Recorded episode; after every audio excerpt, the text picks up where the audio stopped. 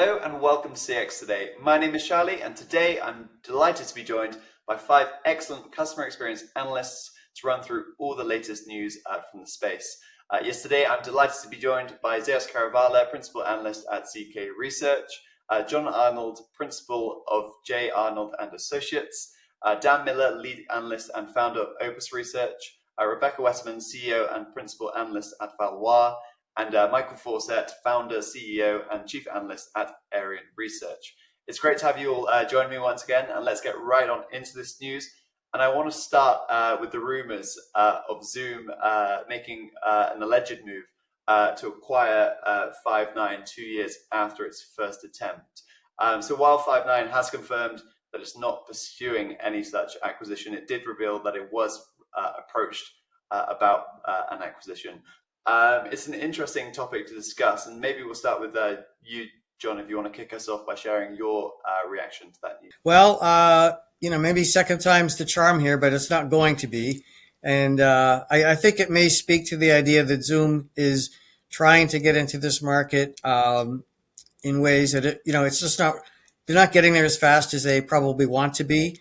And uh, going up market, you know, for the more complex enterprise scale deployments is not their forte at all. That's why Five9 was a good partner for them to do that.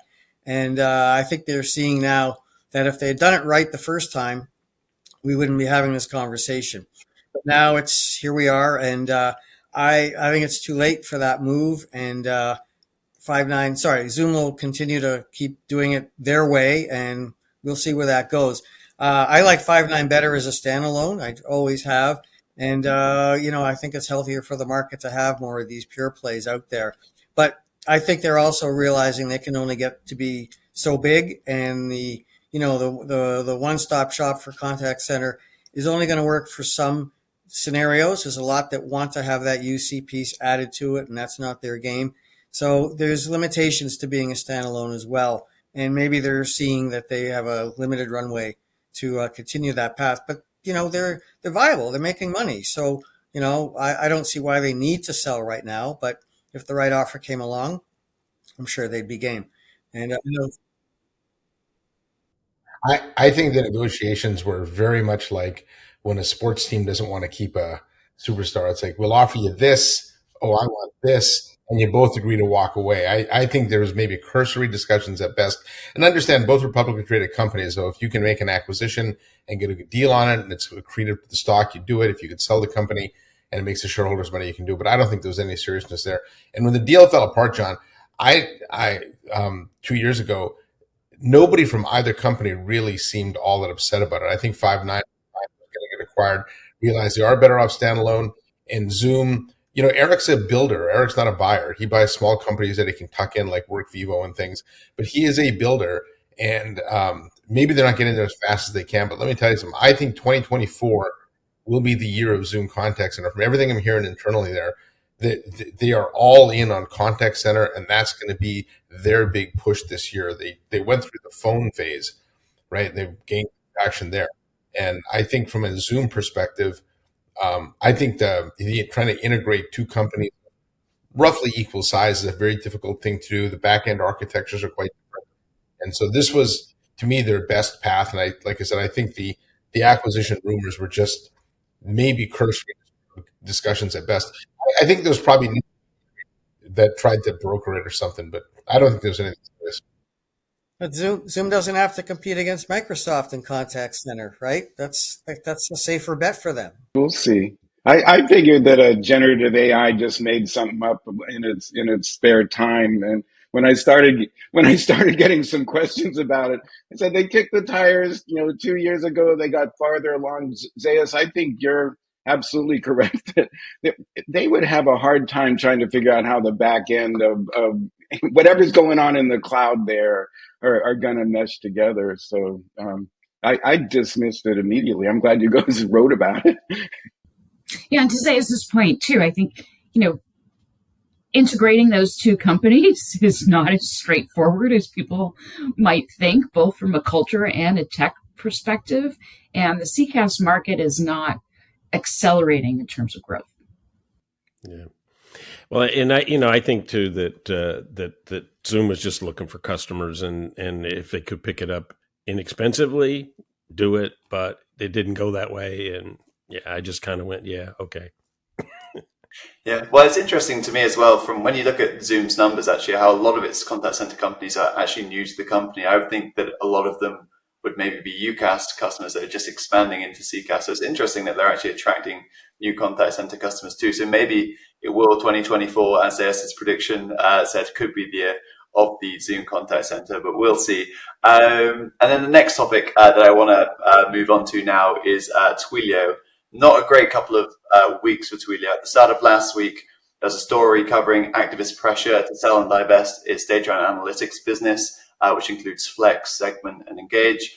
Uh, then it was announced uh, that it was moving uh, Flex across to its communications business, and then also it announced uh, more layoffs, which is its third round in 18 months, I believe. Um, I don't know who I should start with. Maybe Dan, do you want to give us your take on everything maybe that's going on at, Twilio? yeah, I mean, continue with the theme of you know what goes on once you're a publicly traded company. I, you know, I honestly think um, some of what started is is when Jeff had um, what I call lucky bucks. You know, the, an inflated uh, sh- uh, sets of shares or stock to to make acquisitions.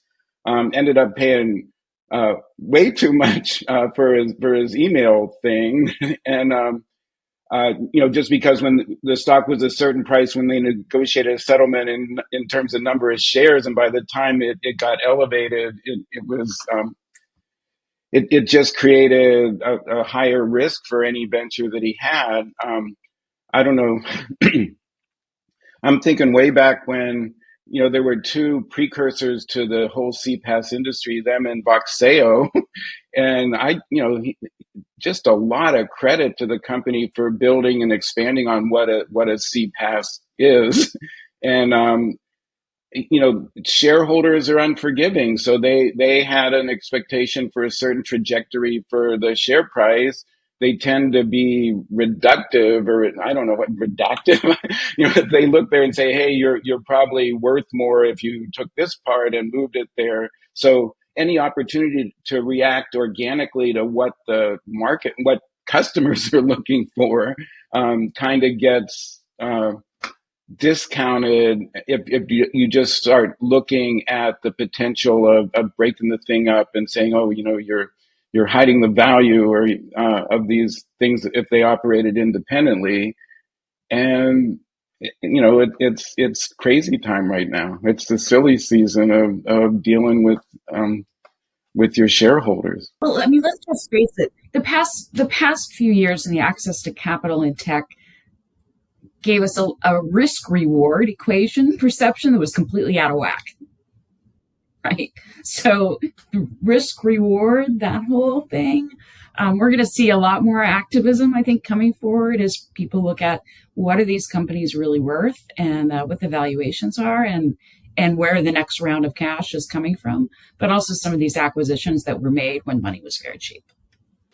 Yeah, you know, I wonder too. I wonder a lot of the a lot of times you get the activist investors involved too and they and they they don't really understand the business they just look at some numbers and think oh you know if we sold this and then we did that and and it's you know does it make would it make sense to to break off pieces of Twilio right now I mean the the segment and flex pieces are the fastest growing and frankly I I, I see data that says that SMS is probably getting softer over the next year so I don't know, just didn't make a lot of sense to me. But the but certainly the the cost cutting. I mean, you see that every time you get that kind of pressure.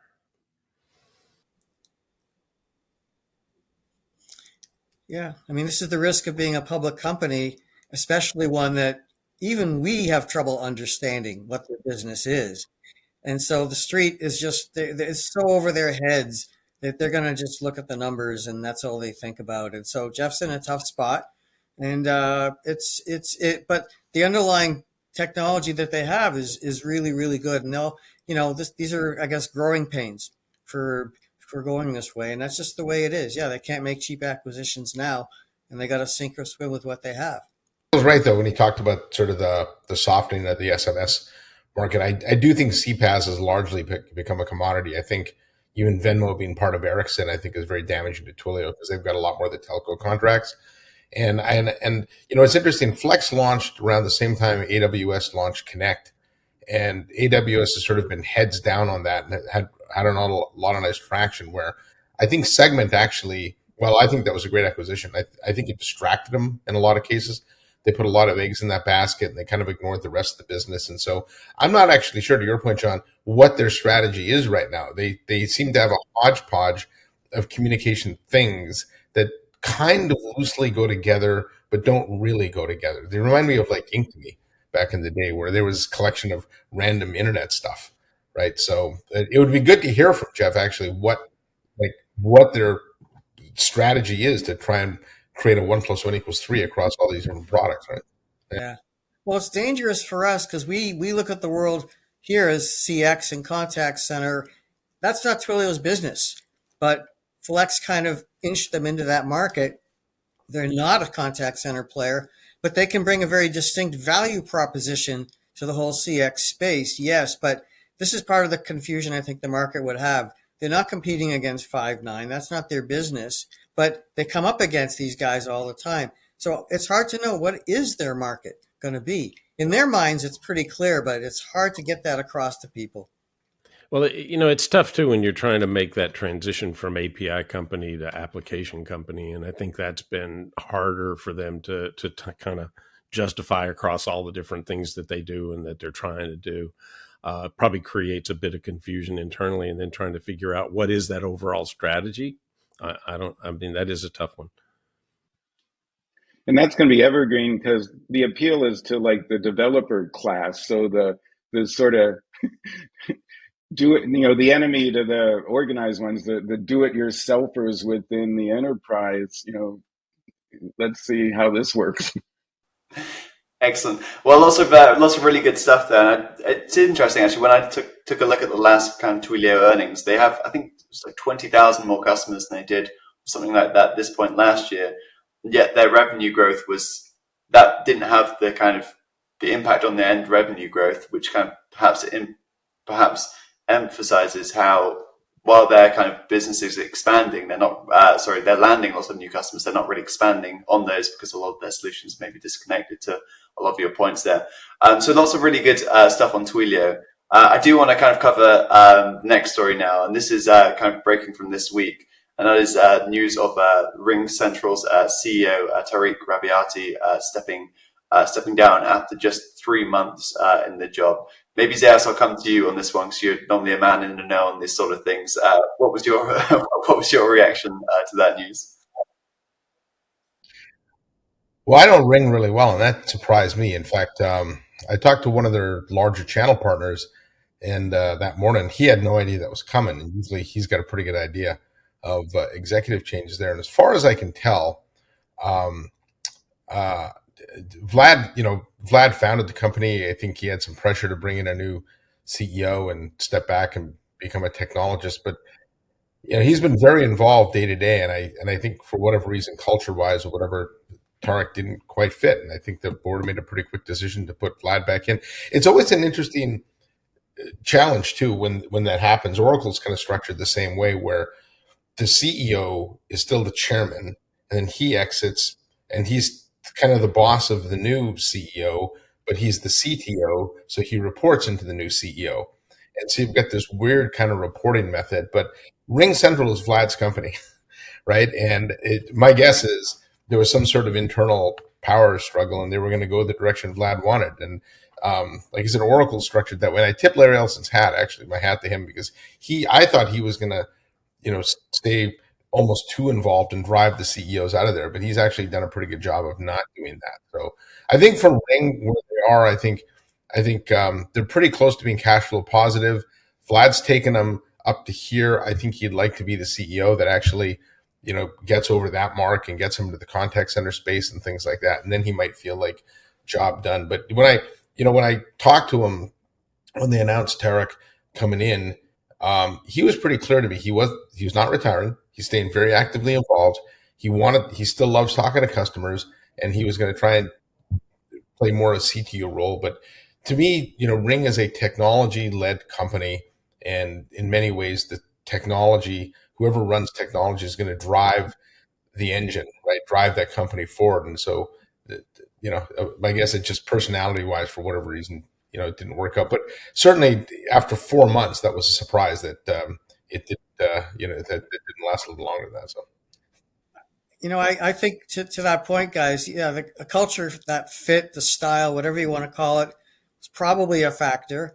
Um, but also, to be fair, it's possible that getting kind of under the covers and seeing the realities of the business for, for Tarek, he might not have liked what he saw. He might have said, you know what, Ring is, uh, you know, in the U- UCaaS market is very hard to make a buck right now. Everyone's competing against teams. Where's the growth going to come from? How is this company going to get profitable?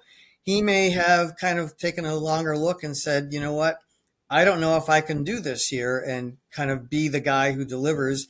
And well, he sure got a nice, nice payday for a very short run. That's for sure. Again, like the sports analogy, Zeus, right? Well, you know what? Well, we're going to buy you out and uh, move on. You know, it didn't work. And there's plenty of sports analogies where that's exactly what happened. But here, it could be from his end, just not seeing maybe what he expected was going to be the reality and said, you know what? No, I, I, I can't make this fly possible. I mean, it's it's hard for founders to to step back into a, a, different role. I mean, they've been so involved for so long and making so many decisions, and you know, you're a new CEO. You want to go in certain directions, and if you're constantly banging up against a brick wall because they don't want to go that way, I mean, I'd get frustrated. We'd all get frustrated after a while, and you know, it just seems like that's it. It's virtually impossible to be an effective CEO if the old one is still around. Yep. And especially when he's claiming the executive chairman title and standing over your shoulder all the time. Vlad should buy an island in Hawaii and, and hang out. And, um, well, could, yeah, sure. but, um, no, you know, Zeus, you called him the, the, the CTO, but he also added strategist to that. So I think it, I think one of the tensions is is you know who's the keeper of the vision, and and then the rest of what each of you said just rings true. If, if everything he does is in the context of the founder's vision it's like hmm, what am i doing here? Yeah and we know who the keeper of the vision is. You know it's the same guy that's been doing that for since the company was founded so. And you know in a lot of ways it's good to your point jon right? You you pay it you pay it out you cut bait that's much better than trying to drag it on and drag it on and see if you can make it work. See if you can. Excellent. Well, I think uh, lots of re- uh, really great um, discussion today covering um, that RingCentral um, story, but also kind of the Twilio and the, and the Zoom uh, rumors. Certainly, a lot of interesting uh, news coming up to the end of the year. It's always in these quiet months of December and August that a lot of this news comes out. Um, but yeah, I think that's maybe a great place to end today's chat. Thanks for each of our analysts, uh, expert analysts, uh, for joining me today, and thank you all for watching. Bye for now.